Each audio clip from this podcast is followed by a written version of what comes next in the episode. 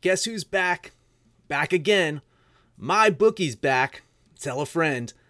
That's right, DJ's proud to say that we're once again being brought to you by my bookie. But just because they weren't paying us doesn't mean we haven't been giving them some love. I still use MyBookie to this date, and you should too. Why? Because March is about to get crazy, insane, maybe even a little mad. If you're still on the hunt for a sportsbook to call home, bet the non-stop action of March Madness with my bookie. Enter bracket contests for a chance to take home prizes of up to 25,000 big ones, or pick from a huge selection of straight bets, props, and odds boosts. Whatever your style, MyBookie makes it easy to play your way and get paid. Sign up now, take advantage of their generous welcome offer to score a massive first deposit bonus up to $1,000. All you have to do is use the promo code DEGENS, that's D E G E N S, but the fun doesn't stop there. Get up to the minute odds, free bets, and expert predictions to help you decide who to put your money on. The best part about MyBookie, you can bet on anything, anytime, anywhere. Use the promo code DEGENS to secure your limited time welcome bonus today.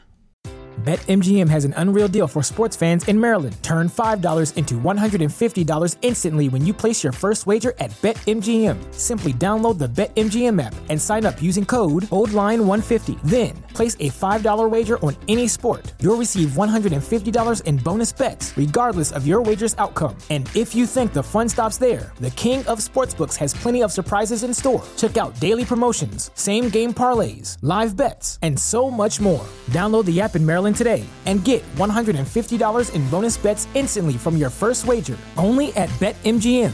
BetMGM and GameSense remind you to play responsibly. See BetMGM.com for terms. 21 plus only. Maryland only. New customer offer. Subject to eligibility requirements. Rewards are non withdrawable bonus bets that expire in seven days. From issuance, please play responsibly. For help, visit mdgamblinghelp.org or call 1 800 Gambler in partnership with MGM National Harbor. Promotional not available in Washington, D.C.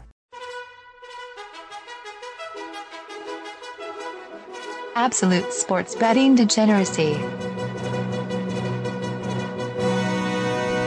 All right. Hey, everybody. Arch here.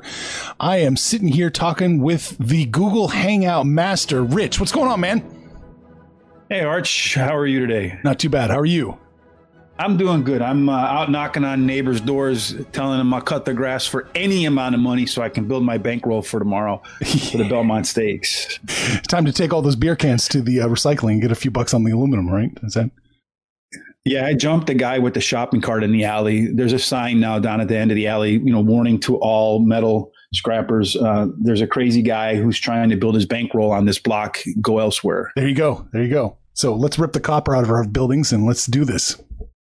So how big? Yeah, none of my neighbors have none of my neighbors have downspouts downspouts on their uh, in the garages anymore. so how okay as, as far as like a normal weekend of the track just just a standard you know just weekend of the track how much bigger is this weekend compared to just you know an average weekend I, I don't have like you know no, I don't need the numbers. Just, what yeah, I what you tell you from like from like anecdotal like watching things. Yeah, yeah most of the time, like when you see uh, like money pools, so a pick four pool at a regular day at a track like Santa Anita or Belmont, yeah, they usually get pretty big. So a lot of times they'll they'll threaten a million dollars on a good weekend of racing. Mm-hmm. They'll, they'll be well over a million dollars tomorrow, guaranteed. They'll be over a million dollars. Like the pick four pools and uh, the pick three pools will be much much larger than usual. I, would say at least double Ooh. what they normally are. So if the number of tickets are the same, well, the number of tickets are going to go up, obviously, because more people are watching. But I think the average ticket size is probably bigger too, just because of the, you know, it's an event, not just a race. And as a result, if you have uh, winning tickets, this is the time where you're going to get usually a, a real fair payout for the risks that you're taking. Oh, I like Whereas it. I've had days in the past where I've bet at smaller tracks on a Wednesday afternoon, you know, having a BLT for lunch uh, when I used to work downtown Chicago at the OTB. Mm-hmm. And I would have a 20 to 1 to win and a 20 to 1 to win and a 15 to 1 and, you know, all long shots to win a pick four. And you think, wow, I'm about to get paid. I'm going to go buy something I've been thinking about buying for a while.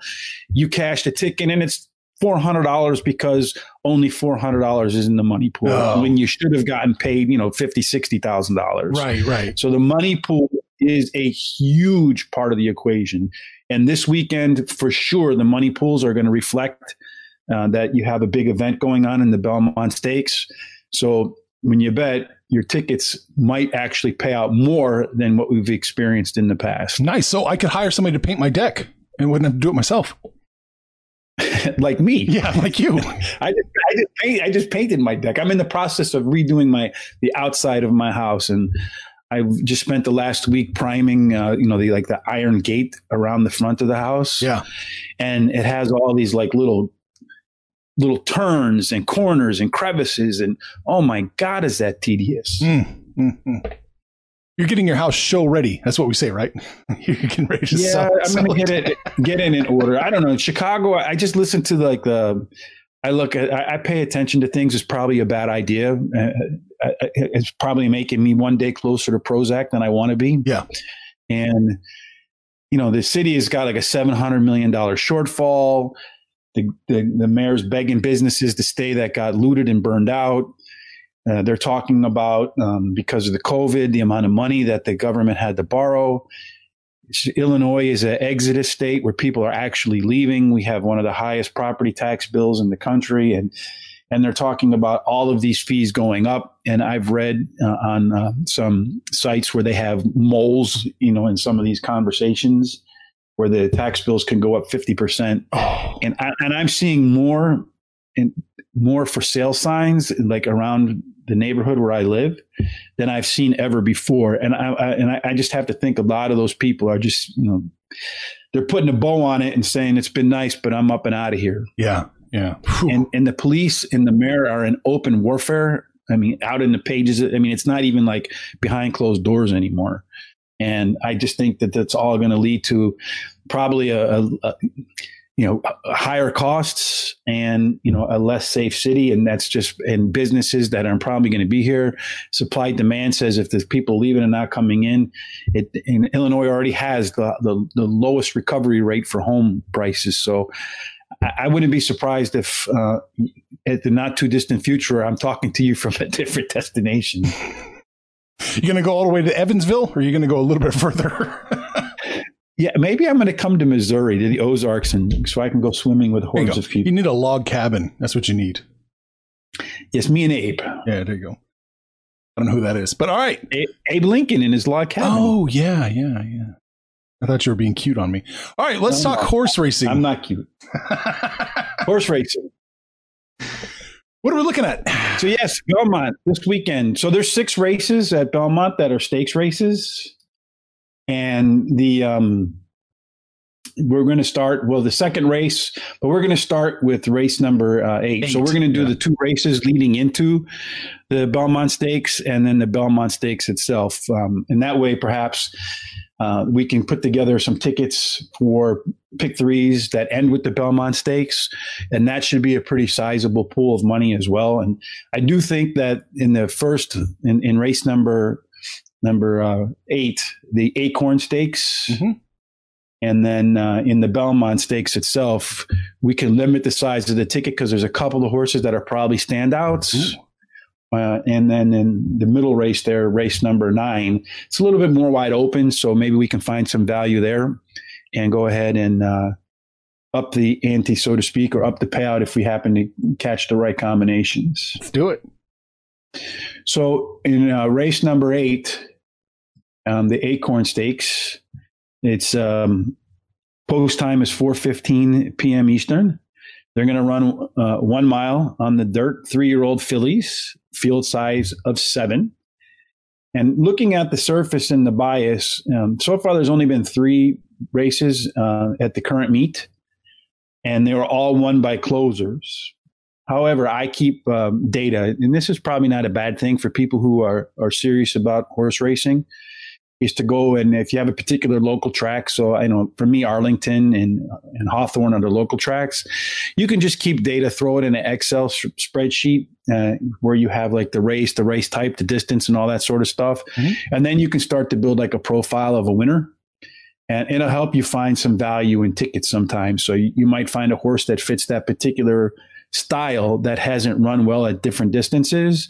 And now he's in a distance or she's in a distance that fits. So um, that's one of the things I do. Yeah. So and looking back, let's hold on just one second. I want to, I want to pick that. I want to play with that thought just a little bit deeper.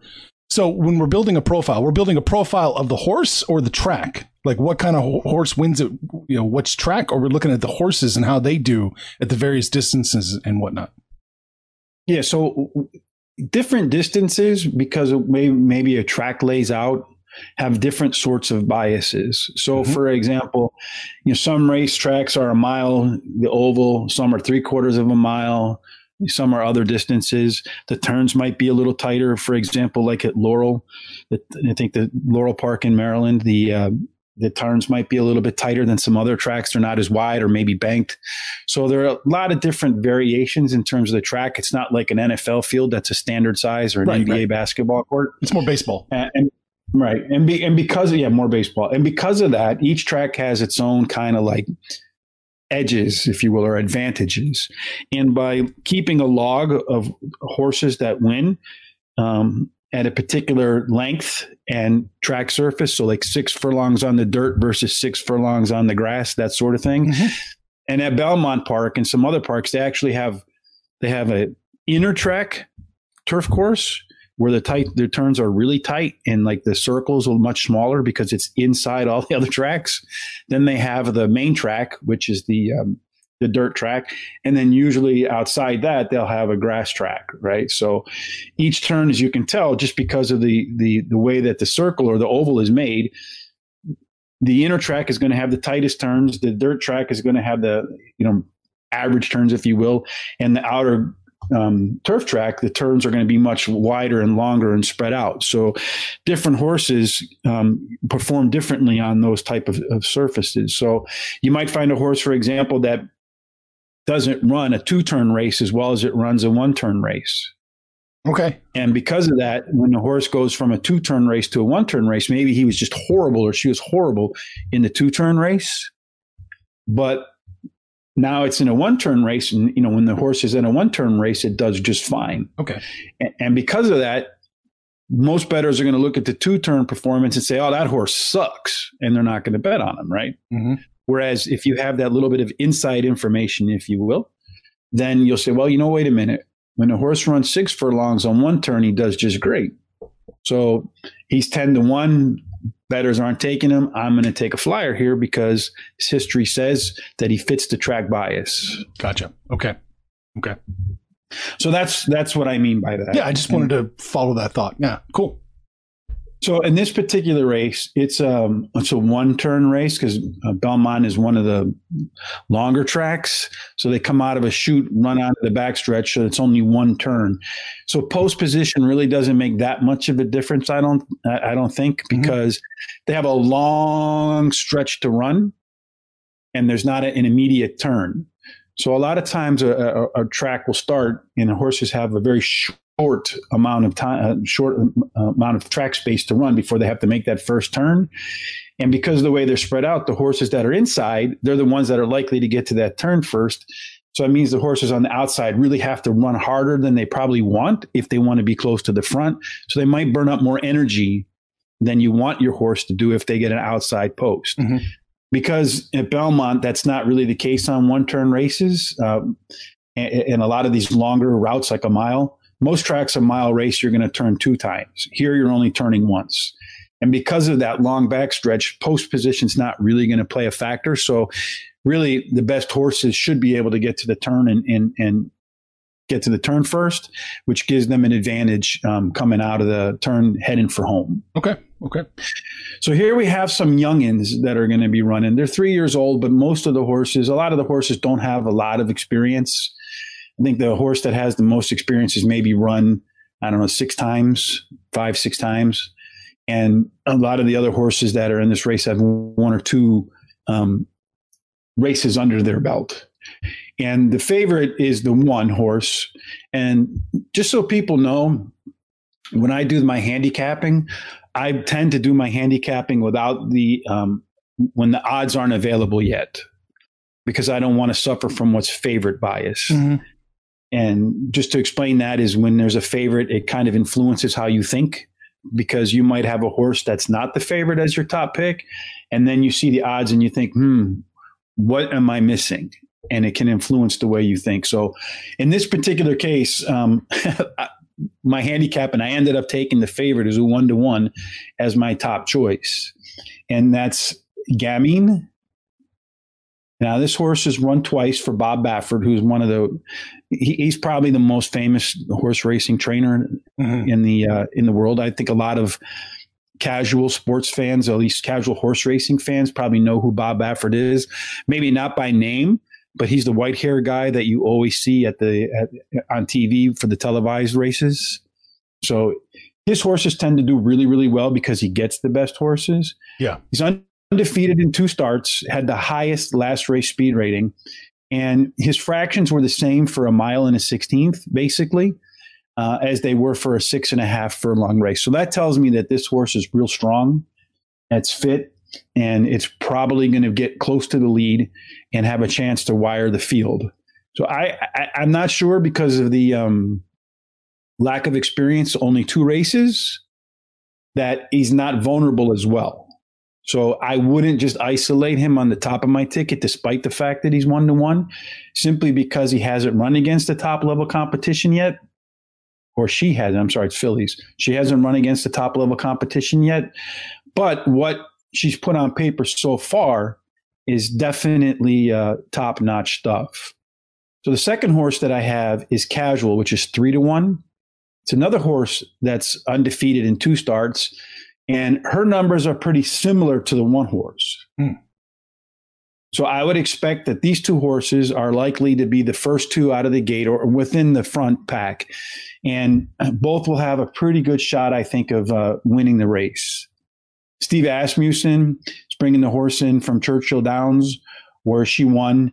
And her speed figures are a little bit more consistent than the one horses. So that might be about her level. But if she takes a step up, uh, then absolutely, I think she can compete with Gamine, and, and if not, have a shot to uh, to beat her. I like it. I like it. And Steve Asmussen, yeah. we know that name. If you've been listening to the podcast, we've seen his name pop up from time to time. For sure. For sure. Yeah, yeah. he's definitely uh, one of the better trainers. Yeah. Uh, the third horse I have, and, and this horse is run against the best competition, and I'm almost surprised that it's not the favorite, and that's Perfect Alibi number seven. Yeah. Five to one morning line odds. And, and she has the top jockey, and Irad Ortiz, who's won 30% of the races so far um, at Belmont, this current meet. So, you know, the horse that he's on is an indication of what the top jockey feels the horse's um, potential is. And this horse ran in the Breeder Cup Juveniles Fillies race back in November. So it was considered one of the better horses in the uh, better two year old con- horses, female horses in the country last year. Hmm. And uh, she's really only lost to, you know, really high, high caliber um, fillies. I mean, top of the notch stuff. So I think she has a really good shot. Now she's probably going to run maybe third or fourth coming out of the, uh, you know, when they're coming around the track. And if she's within, I would say, you know, two and a half lengths of the leaders mm-hmm. coming out of the stretch, she definitely has the best back class. In other words, she's run the best races against the best competition. So she definitely has the back class um, to go ahead and take out those two youngsters in terms of uh, their their experience. And if she runs her best, I, I, wouldn't be surprised if she pulls off the win at, at, at at five to one. So I think those three horses are probably where you're going to find the winner. Okay. And then a little bit more value plays. The two horse is uh. No, Lucrezia. Lucrezia. All right, yeah. good. I'm, she's a she's a person that was uh, fell in love with her brother, and they had an incestuous relationship. Ah, I did not know that story. So Lucrezia, I, I, I, well, it's kind of interesting that the owner would name him after that. No, yeah, it is it's an odd pick. Yeah, yeah. I wonder what that story means. But anyway, um, she's always near the front as well, but she's kind of faded a little bit against some stiffer competition. Mm. So I, I do think she has a pretty good chance. Last time out, she lost to another phenomenal horse, um, Swiss Skydiver, and as a result, um, I, I, do think she'll be in the mix. She's hit the board in, in, in five of her six lifetime yeah, starts. Yeah, uh, ran second last time. Um, I just don't know that she's going to be the, the, the caliber of the top three picks. She hasn't run the competition that Perfect Alibi has run, and her numbers don't seem well. We kind of have a better picture because she's run six times. That's the most experienced horse in the field, and you see her numbers are pretty consistent. So you kind of know what you're going to get from her.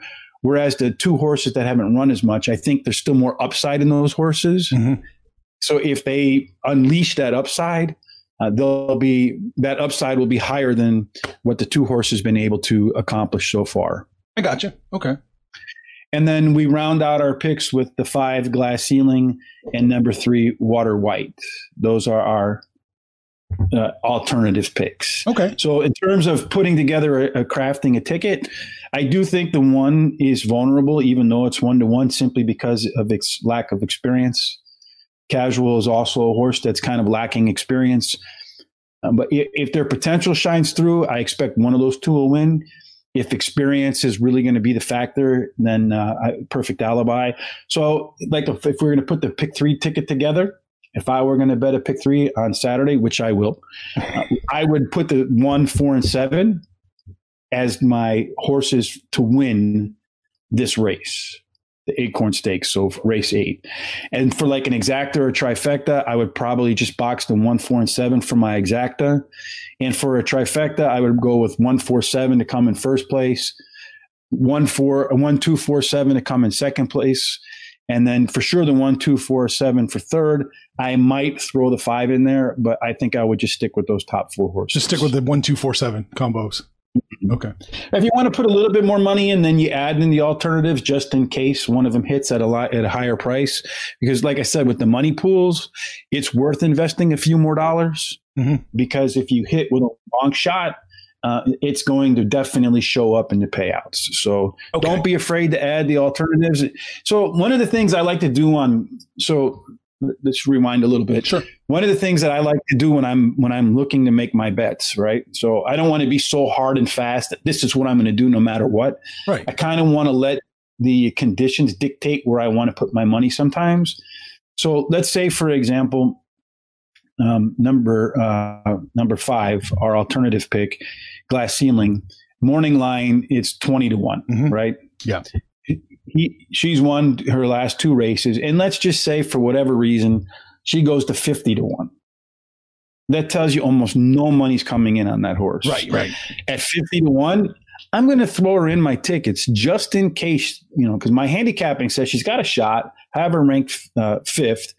So it wouldn't be much of a stretch for her to find her way to third when the race is over. Mm-hmm.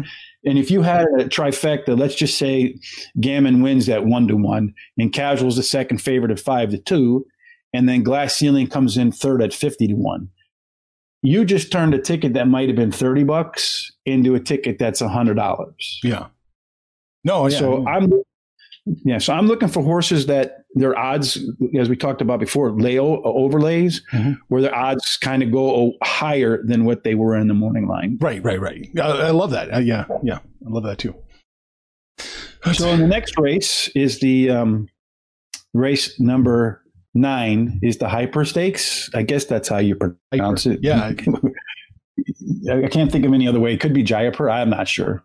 Jaipur. Anyway, yeah. This is uh, we were talking a little bit earlier about inner turf. So this is uh, a six furlong inner turf race, and this is where those turns are much tighter. And I don't I don't know if it's anecdotal or what, but from watching these races so many in my lifetime, I I sort of like to see a horse that has some experience or at least tried an inner turf course in the past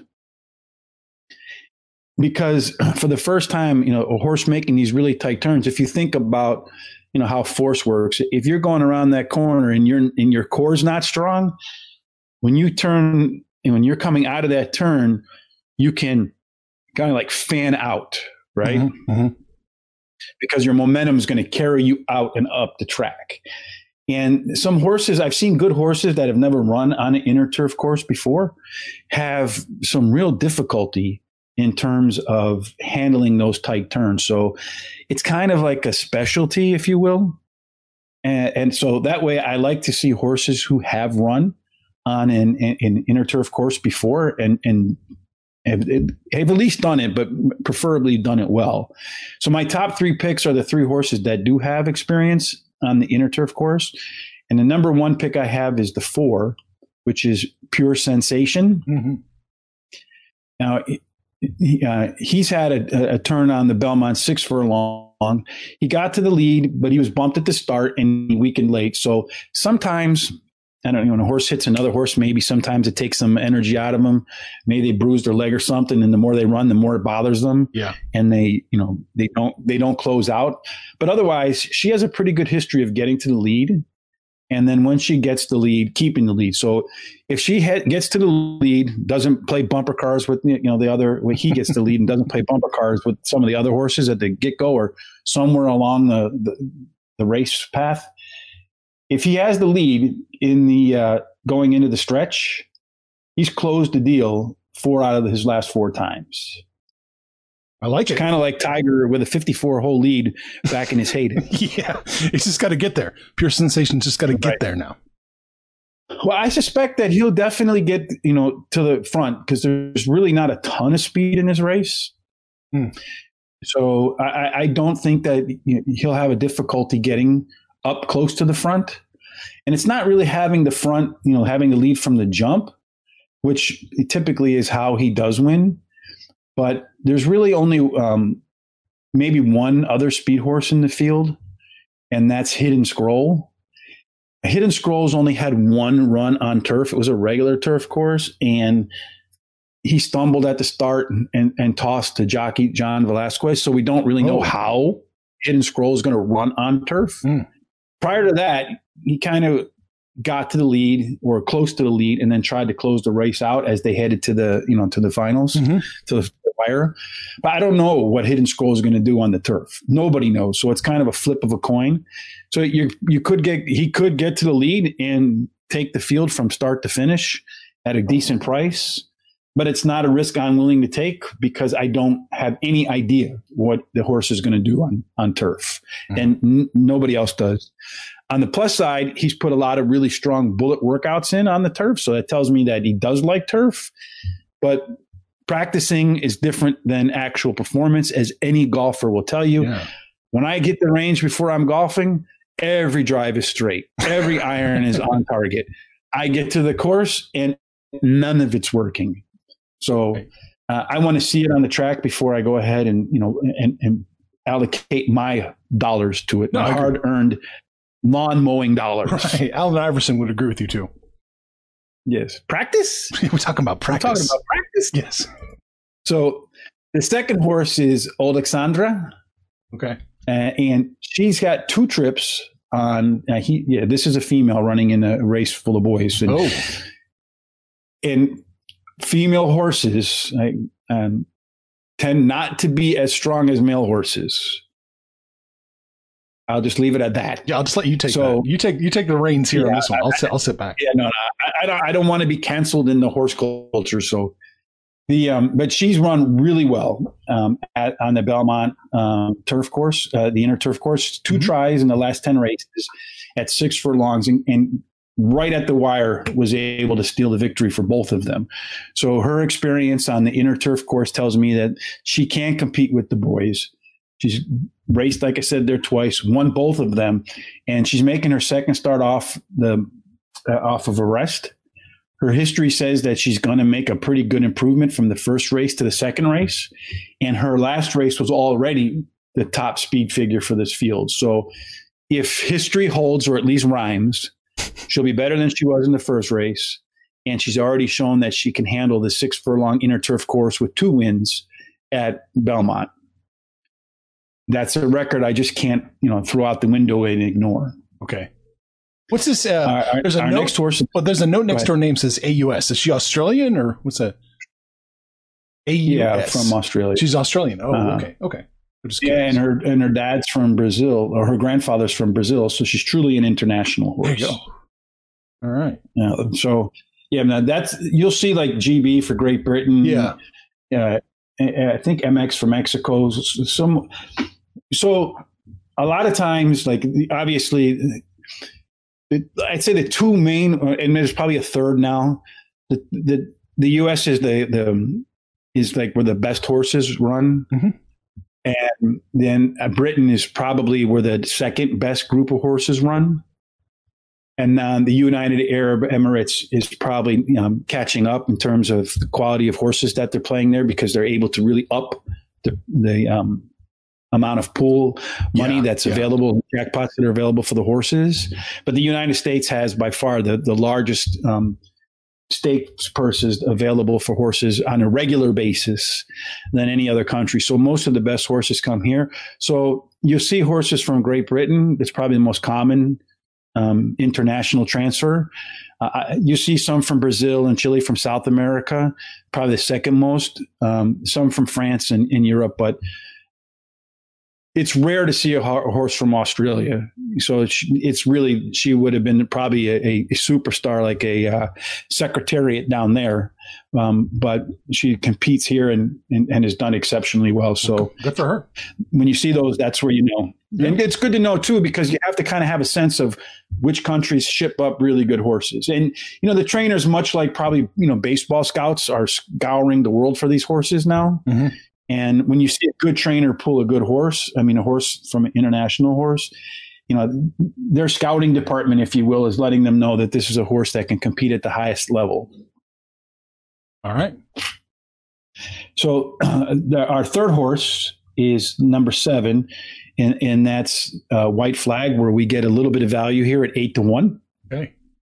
Now, this horse is run again on the inner turf uh, at Aqueduct twice and at Belmont once. Finished second by a half a length in the Belmont race, and has a first um, at Aqueduct. The last time uh, he ran on a inner turf track, and the first time he got seventh place. But his Belmont record, just running at Belmont, so we call these horses for the course. Some reason, some horses prefer some courses better than others. At Belmont, he's run seven times, four wins, a second, and two thirds. Wow. So quick math tells you that he's never, ever, ever missed cashing a top three check at Belmont. Outside of Belmont, nine races, one win, one second, two thirds. Damn. So he's a Belmont.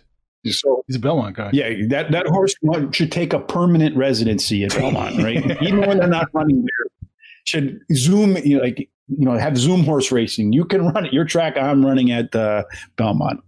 So his Belmont record is uh, is phenomenal, and at the distance, he's finished in the money six of of eight times. So the track fits, the distance fits, and again, just from a observation standpoint, Mhm. Christophe Clement, who's the trainer, is not one of the brand name trainers that most people have ever heard of before. But you know, being a person who watches races and is aware of the the, the personalities and the you know and the folks that are behind the scenes, if you will, I've just seen so many times in these inner turf races, you know, his horses win, and and I wonder, and there's really not. I, I look to see if I can get a breakdown somewhere on, you know, trainers and how they win at distances and surfaces, and I and I haven't found it yet. So that's actually something I'm kind of working on on the Oh, side Yeah. Yeah. where I can do it myself. But just from observing, it seems like this is his specialty. Now, he has two horses in this race. Um, he has White Flag, and he also has, let's see which one. Pure he also has Pure Sensation. Yeah. So, and it's no surprise to me that he would have two horses in an inner turf race. I, I, he just seems to perform exceptionally well or overperforms at that level. So those are our top three horses. Yeah. And then um, the next horse we have is Texas Wedge. And really between Texas Wedge and Stubbins, so that's the three and the five.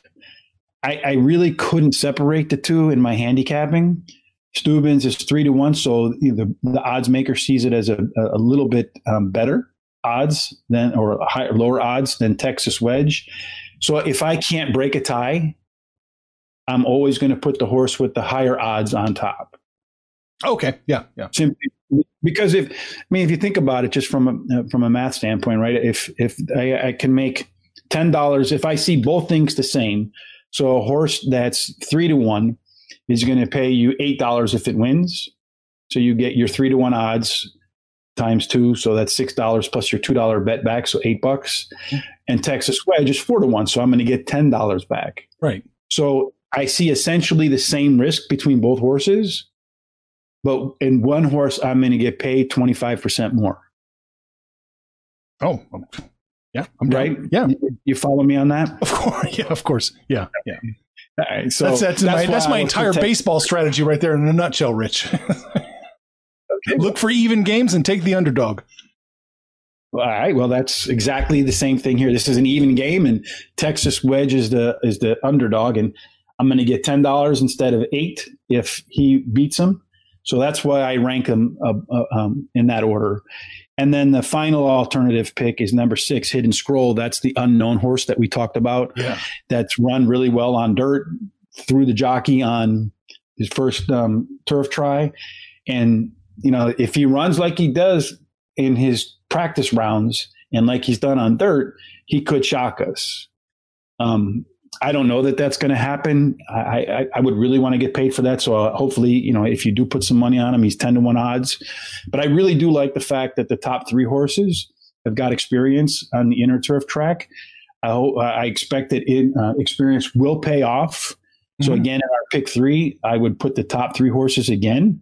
So the four, the two, and the seven. And then from like a from a exacta standpoint, I would I would probably put the the four two seven on top. But what I might do, because there are unknowns with the Texas Wedge and Stubbins, I would probably reverse it.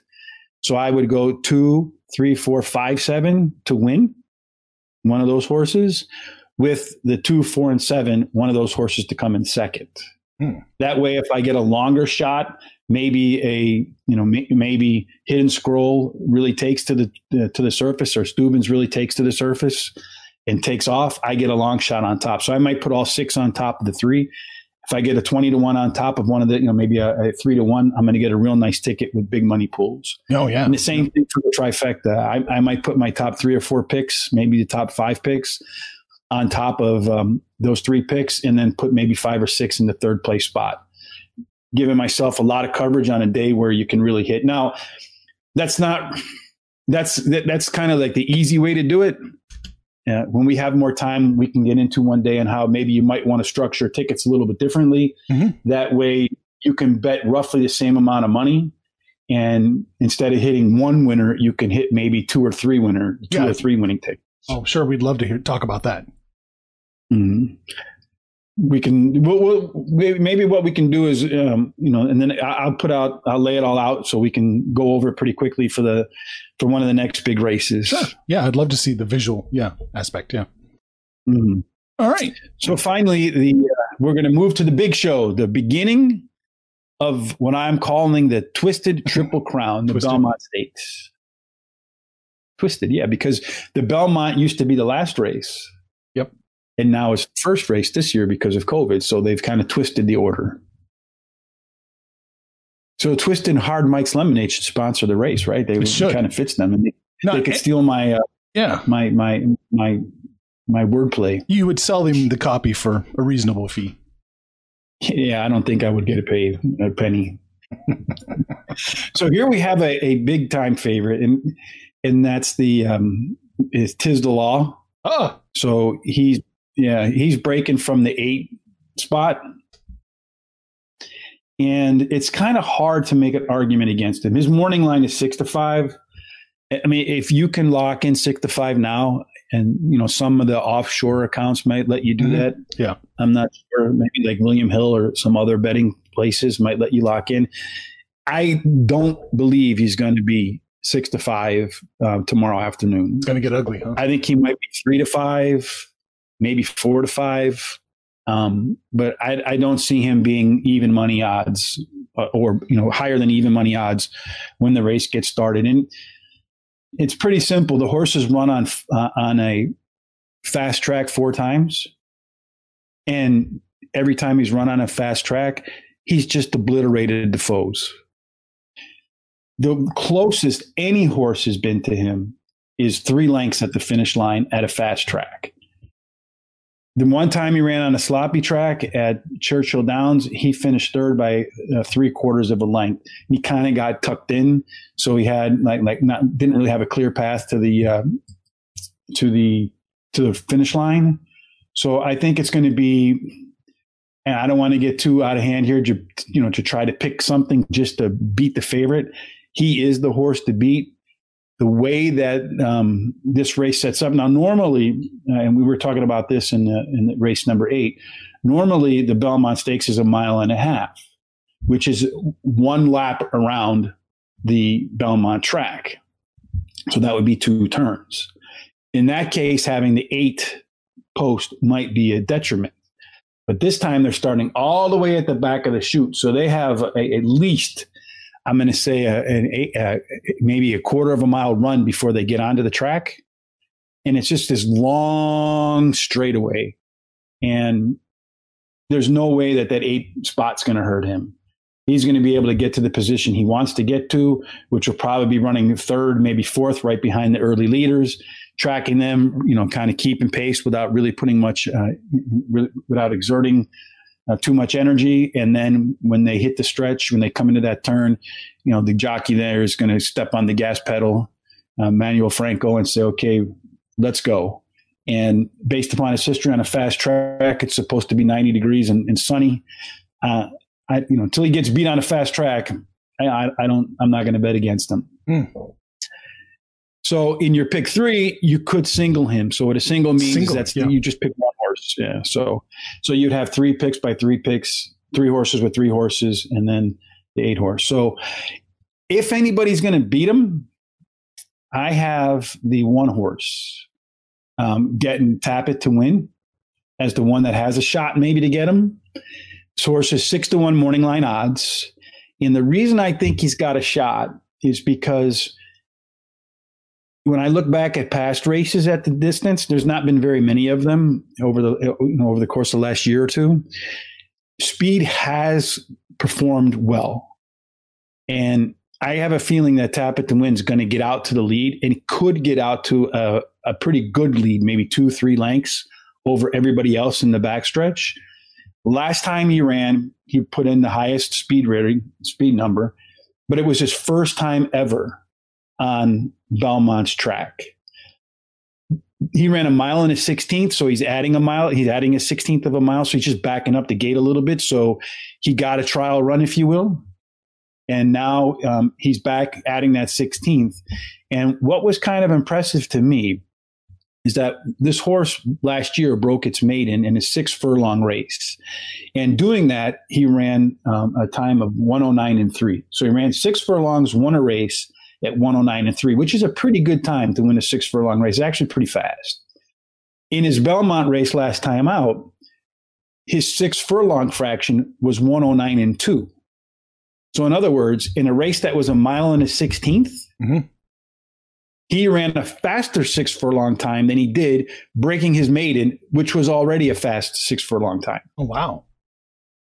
And I look at that and I say to myself, that's impressive. Yeah. So he ran the fastest speed rating, got out to a big lead.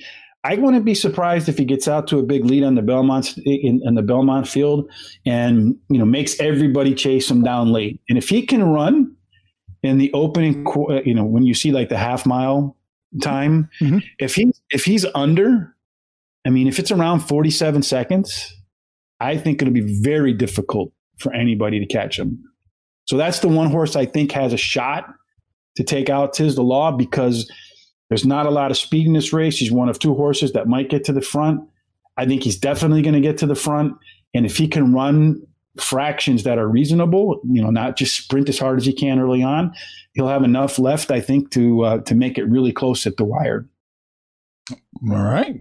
And the next horse on my list is the two horse Sole Volante. I remember that name. Mm-hmm.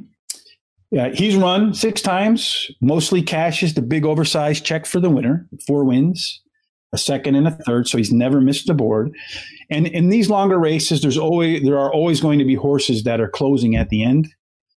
So I expect that he'll be near the back of the pack. Um, as you know, as the announcer is calling out the race on NBC or whatever channel it's on, mm-hmm. and you'll think, "Oh my lord, I put money on this horse. Where is it?" However, in every one of its races, on all six races, from the stretch to the finish line, he made up a ton of ground. In his last race, which was his first following a short rest, coming into the stretch, he was fourth by three and a half lengths and won the race by three quarters of a length. I, I call those power moves. Yeah. I love horses that make power moves. I, I, I absolutely love them. And I think he's going to be so if the if the race is really fast up front, and and you see fractions maybe at the half mile marker of 45 seconds or something you know silly like that these closing horses are going to have a really good shot. And i think the strongest closer of all is Sole Volante. Yeah. And because there's a lack of like real front end speed i think he'll be closer to the front than he normally is. So you got a horse that's got a strong kick. The pace should set up so that he's not way way way in the back like he tends to be. And if he's coming out of that turn and, you know, Sole Volante is maybe fourth or fifth, no more than four lengths or so from the leading horses, he's going to make it really, really close at the wire. And uh, our final fourth pick is the, uh, of our top picks, is um, number nine, Dr. Post. And again, this kind of goes back to a, a, the gammon and the young, unexperienced horses, the lightliest race horse in the field, only three races so far. One is last two, stepping up really, really big time in competition. Now, because he's only run three races, we don't know what his ceiling is yet. And yet his best speed figure is on par with Tiz the Law's top numbers. Oh, wow. If he runs to that level, then yeah, this horse has a shot to win sometimes that first big step up in class is a difficult step up in class. But trainer Todd Pletcher, he's really good at spotting his horses. So I, I would I don't think he'd put his horse in there if he didn't think it had a legitimate chance. And early on we talked about jockey Irad Ortiz. Well, Irad Ortiz is on Dr. Posts. Hmm. So the top jockey, one of the top trainers, putting a horse where we're not quite sure where the top is into the field I think you know speaks well for the chances that this horse has to you know to show up and be a big part of the story. So those are our top four picks: Tiz the Law, Tap It to Win, Sole Volante, Doctor Post.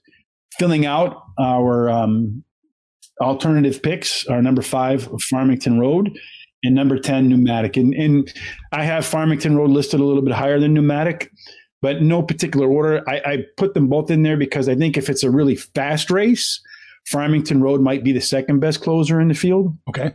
And if that, so it's a fast race, then Farmington Road has a shot to really pass some tiring legs late. If it's the other way around and it's not that fast of a race, so tap it to win and gets out, runs some slow fractions, pneumatic is likely to be second or third. You know, will also benefit from slow fractions then if it's a if it's a slower type race, then pneumatic I think has a pretty good shot to stay up front pretty much all the way around the track and, and get a chance to collect the check. Now for our pick three ticket, what I would probably do is, you know, we had three horses in the first race, three horses in the second race. If you want to, you know, keep the the limit your um, outlay, single up to eight, but that's not going to give you the that will if you have the first two winners and the Law wins, it'll give you the absolute lowest payout available for the pick three with with the Law winning and your first two winners. So I would add probably tap it to win on the ticket as well, just in case he's able to get out to a lead and hold that lead and, and, and get to the wire first. And at six to one odds, if you, you beat a horse that's three to five, those tickets double and triple in size. Nice. So that's how I would look at it from a trifecta standpoint. And I, what I would probably do from the trifecta standpoint is uh, I would put the eight to win with like the one and two to come in second, maybe the nine if you want to put them in there, and then all six picks, to, the other remaining five picks to come in third. and then I would reverse it with uh, Tap to win, Sole Volante, and maybe Dr. Post to win, with Tiz the Law to come in second, and then the five picks to come in third, just in case Tiz the Law finishes second. Because a lot of times those backdoor exactas and backdoors trifectas, if the three to five favorite or four to five favorite doesn't win, you'll see uh, the exactas and trifectas nearly double in, in payout as well if they come in second. Hmm. Okay. Okay. All right. So that's it, folks. And you know, it's going to be a, a, big money pool. The weather should be nice.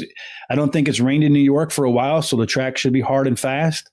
And you know, I, it should be a fair surface for all horses. But I do expect because of the you know the the weather in a hard track that speed's probably going to hold up, and you'll see a lot of horses get to the front that do pretty well.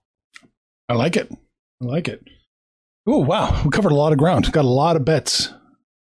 We're gonna make yes, some, a lot of bets. Well, tomorrow, like I said, is the day to, these these these triple crown races: the Belmont, the Kentucky Derby, the um, Preakness. So usually from betting, what I've noticed is the Kentucky Derby and Belmont are usually bigger than the Preakness, and then then you have like the uh, Breeders' Cups in November, mm-hmm. which are also very big money pools. So those are probably the f- four series of races that you really want to be a part of if you're a casual horse rating horse racing uh, better.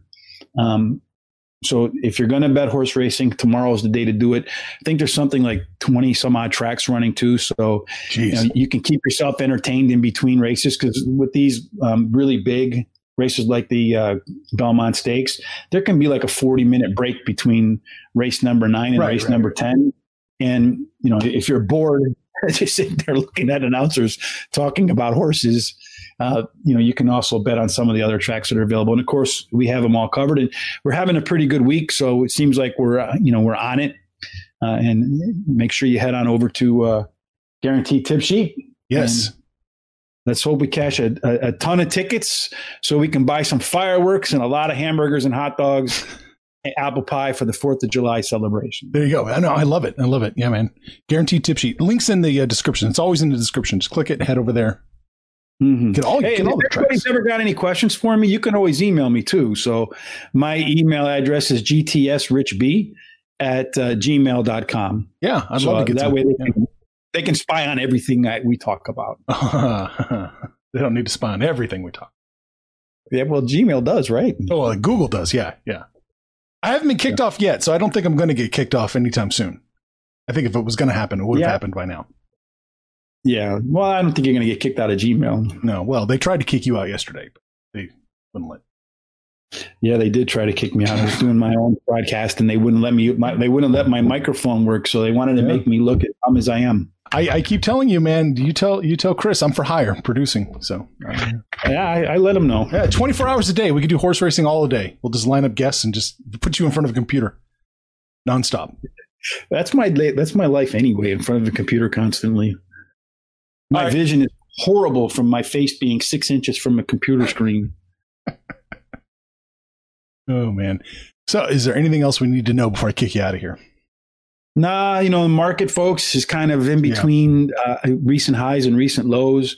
I think that um, it's probably going to stay in between those recent highs and recent lows unless the, the second wave of COVID really becomes, you know, you start to see some states relock down, in which case you can see the stocks drop like they did before. But I think the real um, catalyst is going to be starting after the Fourth of July, when the, when the second earning second uh, quarter earning mm-hmm. season gets started, and it's not going to be so much you know what they report how they did and what their financial scorecards were for the second quarter it's really going to be the kind of guidance that the companies are giving for the third quarter what they're seeing and mm. you know i think we got a little preview of that last week with the retail sales where they had the biggest jump in, in history something almost close to 18% increase so I think the consumer, you know, is tired of being bound up at home, wants to go out and spend. There's some pent up demand, but when that te- pent up demand disappears, you know, where are we going to be after that? So that's going to be the big question, and executives in their conference calls will be answering that question. So if companies are seeing the demand, you know, growing and returning back to normal, yeah. then I think you'll see stocks probably break out to new highs. If they, uh, you know, if they're still hesitant and cautious because demand is kind of iffy, then I think the market could be in for some up and down volatility and not really go anywhere. And then, of course, uh, you always have, you know, in 2020, you have another wild card in there, the, you know, the presidential election. So, and, you know, love Trump, hate Trump, wherever you are on Trump or wherever you are on Biden, the reality is the market likes um, consistency. They yes. don't like unknowns. So, you know, as President Trump's poll numbers go, the closer we get to the election, uh, the market will you know might follow that because that's kind of been the history of the market, mm-hmm. regardless of its Republican or Democrat president. So right now, you know what the policies are going to be, right? So you can plan for that. If Joe Biden were to win, you know, even though he's got plans out there, nobody's really sure what's going to get implemented. Right, right. What kind oh, of makes Congress sense. No, he's going to Makes sense.